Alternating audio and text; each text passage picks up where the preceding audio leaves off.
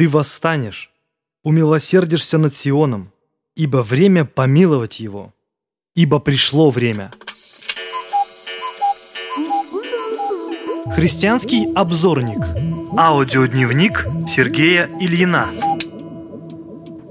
Согласитесь, хорошо проснуться утром, сделать себе кофе или чай, кто как любит, подойти к окну, раздвинуть шторы и пить с удовольствием этот чай или, как вы там любите, кофе, и с улыбкой на лице встречать малиновый рассвет в надежде на хороший день, на счастливый продуктивный день. Вот это красота! Но многие люди сегодня страдают. Любой человек на Земле хочет жить, а, знаете ли, хорошо, успешно, без забот, каких-либо там проблем, ругани, в свободе. Знаете, в элементарной, простой такой свободе. И без болезней. Ну кому хочется вставать утром не по своей воле? Бежать куда-то, на работу, чтобы тебя не выперли из твоей съемной квартиры. Или чтобы прокормить себя, свою семью. На самом деле, очень много людей взывают Господу с просьбой дать элементарный хлеб. То есть тот хлеб, который мы едим, который у нас на столе каждый день. А те, кто не имеют подобной нужды, чаще всего не задумываются, насколько они хорошо живут. У таких людей другой уровень проблем и просьб.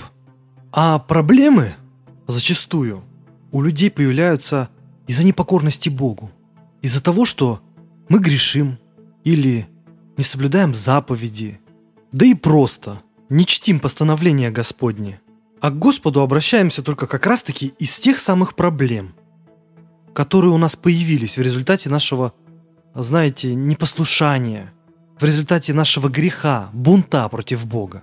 В 101-м псалме Давид молится к Господу, взывает к Нему.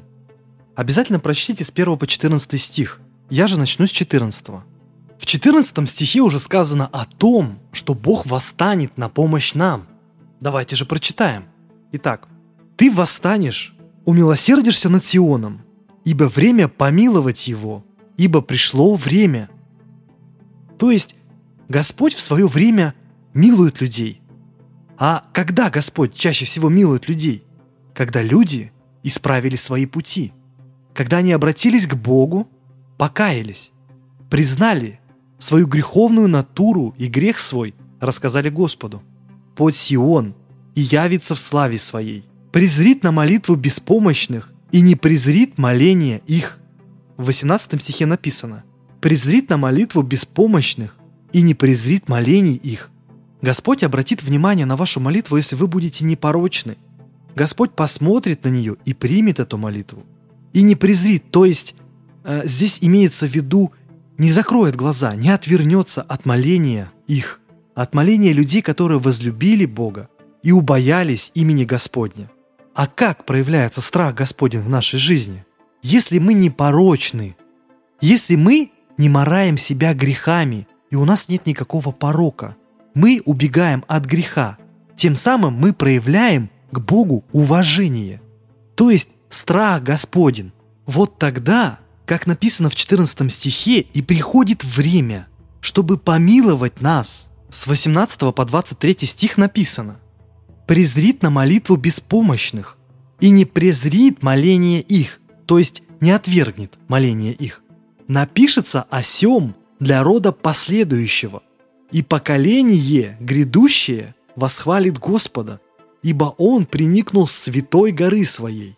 С небес презрел Господь на землю – вы представляете, Господь своими глазами посмотрел на землю, чтобы услышать стон узников, разрешить сынов смерти, то есть освободить от смерти людей, дабы возвещали на Сионе имя Господне и хвалу Его в Иерусалиме, когда соберутся народы вместе и царство для служения Господу. Обратите внимание, когда соберутся для служения Господу. Нам нужно собраться, для служения Господу Иисусу Христу. И тогда Господь разрешит все наши проблемы и явится к нам во спасение. Мы не будем иметь нужды в элементарном хлебе или в чем бы то ни было. Не будем иметь нужды идти в больницу, ставить укол какой-то или сдавать анализы. Мы не будем иметь проблемы вставать рано утром не по своей воле. Лучше я буду самовольно вставать на молитву для служения Богу. И тогда Господь обратит внимание на меня, на мою жизнь, на то, как она меняется. Есть ли что невозможное для Господа?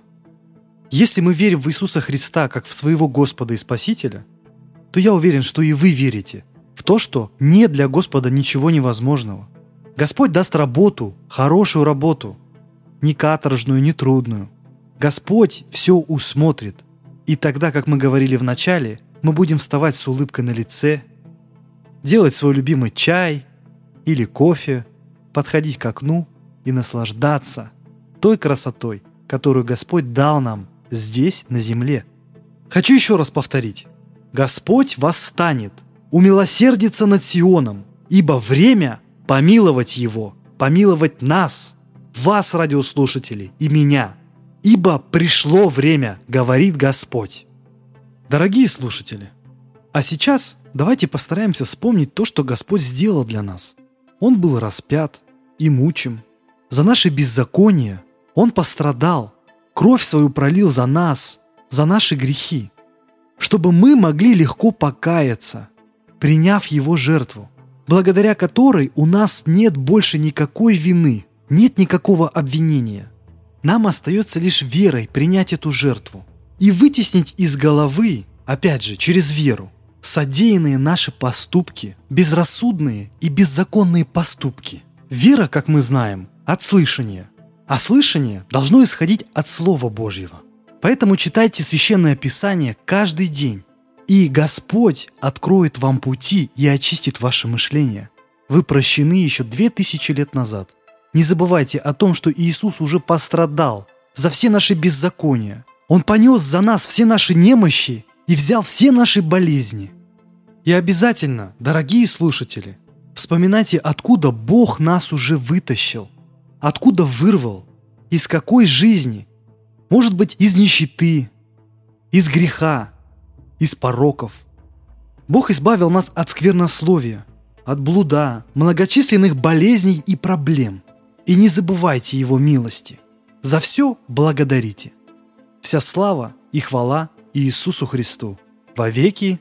Аминь.